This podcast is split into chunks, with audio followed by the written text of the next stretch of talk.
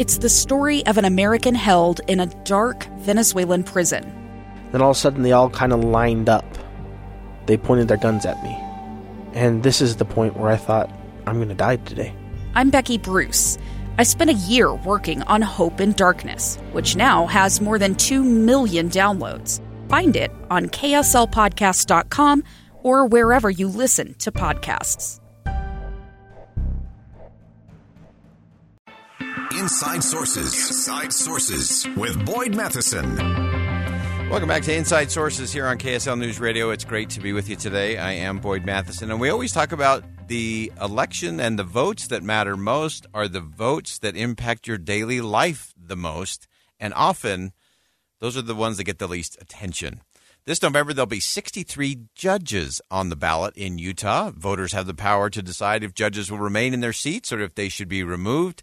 According to our laws, judges can't campaign directly to voters, and that leaves the majority of voters without a lot of ideas of who they are, who they should vote for or against. So, how do we get at that? This is a crucial conversation, and I'm really thrilled to have Jennifer Yim uh, with us in studio today, Executive Director of the Utah Judicial Performance Evaluation Commission. Jennifer, thanks for being with us today. Thanks so much for having me. So, help us figure this out. Uh, I read the statistic uh, that you shared with us that 25% of Utah voters won't complete their ballot, which includes those judges.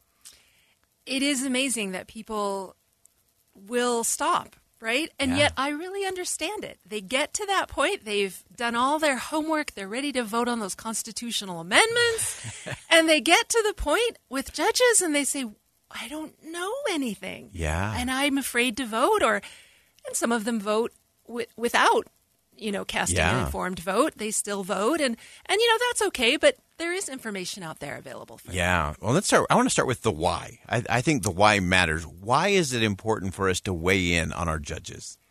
Well, there's an accountability piece, Yeah. right? So judges serve, most judges in the state serve six year terms. In fact, all of them except for the Supreme Court. Right. And they're going to do the best they can for their communities.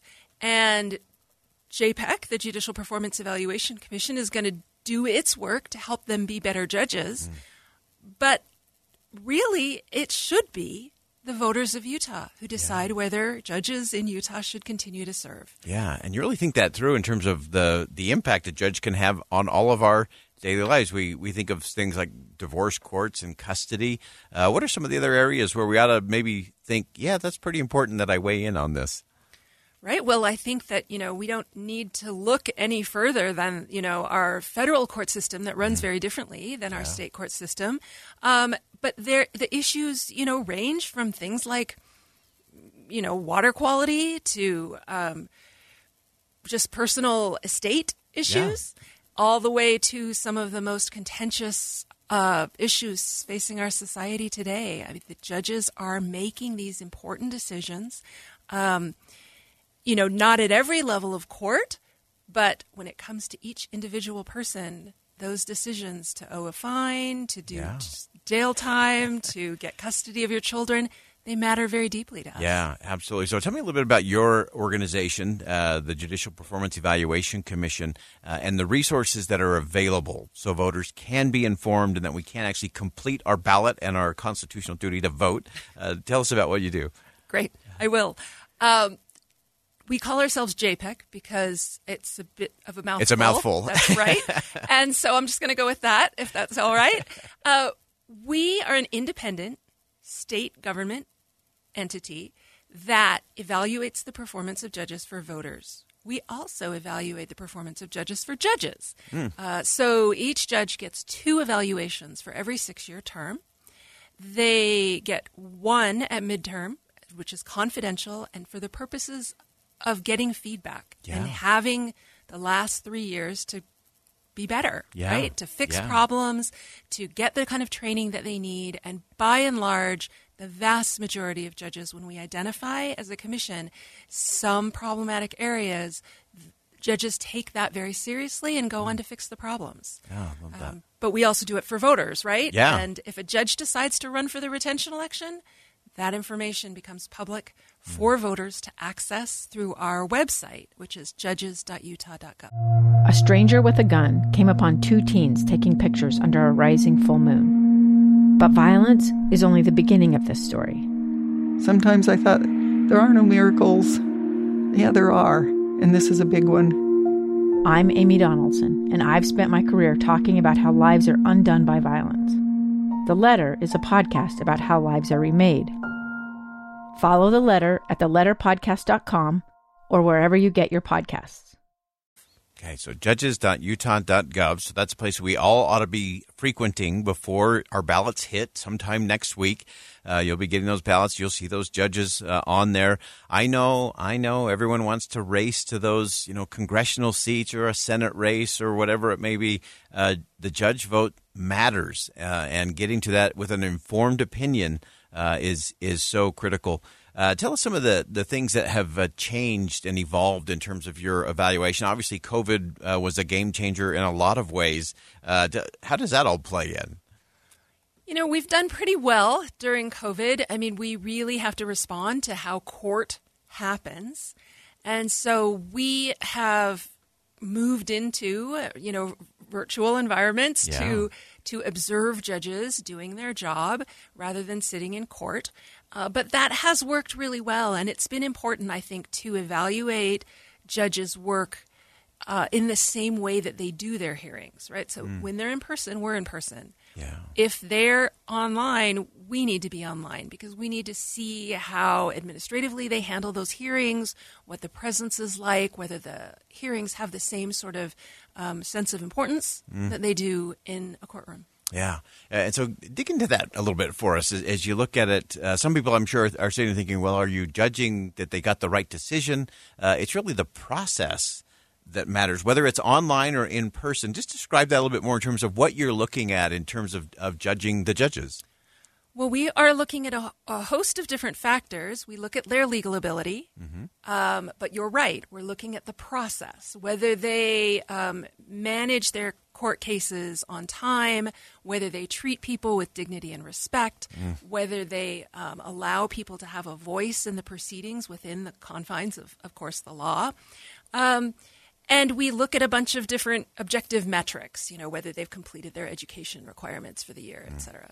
Uh, we look at judicial discipline. If they have had a sanction issued against them by the Supreme Court, we are obliged to take that into consideration and to bring that before the voters. Ah, that's so important. All of this is so fascinating to me because, again, we don't talk about this nearly enough. Uh, but we all should be thinking about that. We've been talking a lot about the dignity index and how our politicians are speaking with dignity and not contempt and, and really creating space for, for meaningful, critical conversations. And nowhere can I think is that more important than in a courtroom uh, for someone who is either uh, defending themselves or someone who is, is uh, the proponent in a case, uh, how they're treated uh, matters so much, and, and we often don't think about all of that uh, along with the training and and uh, other things. Anything else that you look for uh, as you're evaluating a judge? Well, I think one of the things that the commission is looking for is that the judge take this process seriously, uh, that they um, read their reports carefully and make the changes that they uh, think will help. Um, and so we meet with judges who have performance issues and we're able to have that important conversation.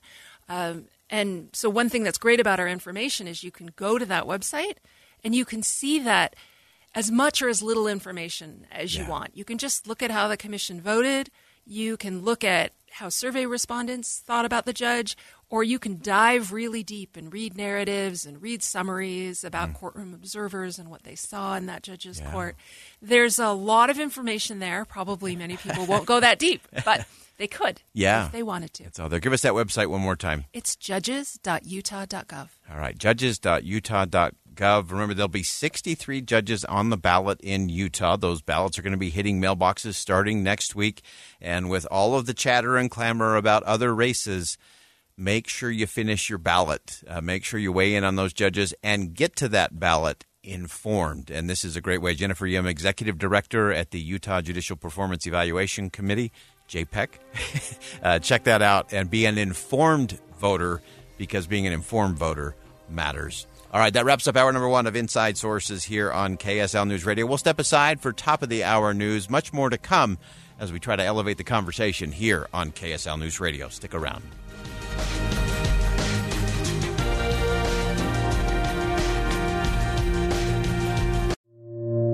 Two friends taking pictures of the rising full moon on a summer night. Two teenage kids doing what teenage kids do. When a stranger with a gun and a death wish changed everything.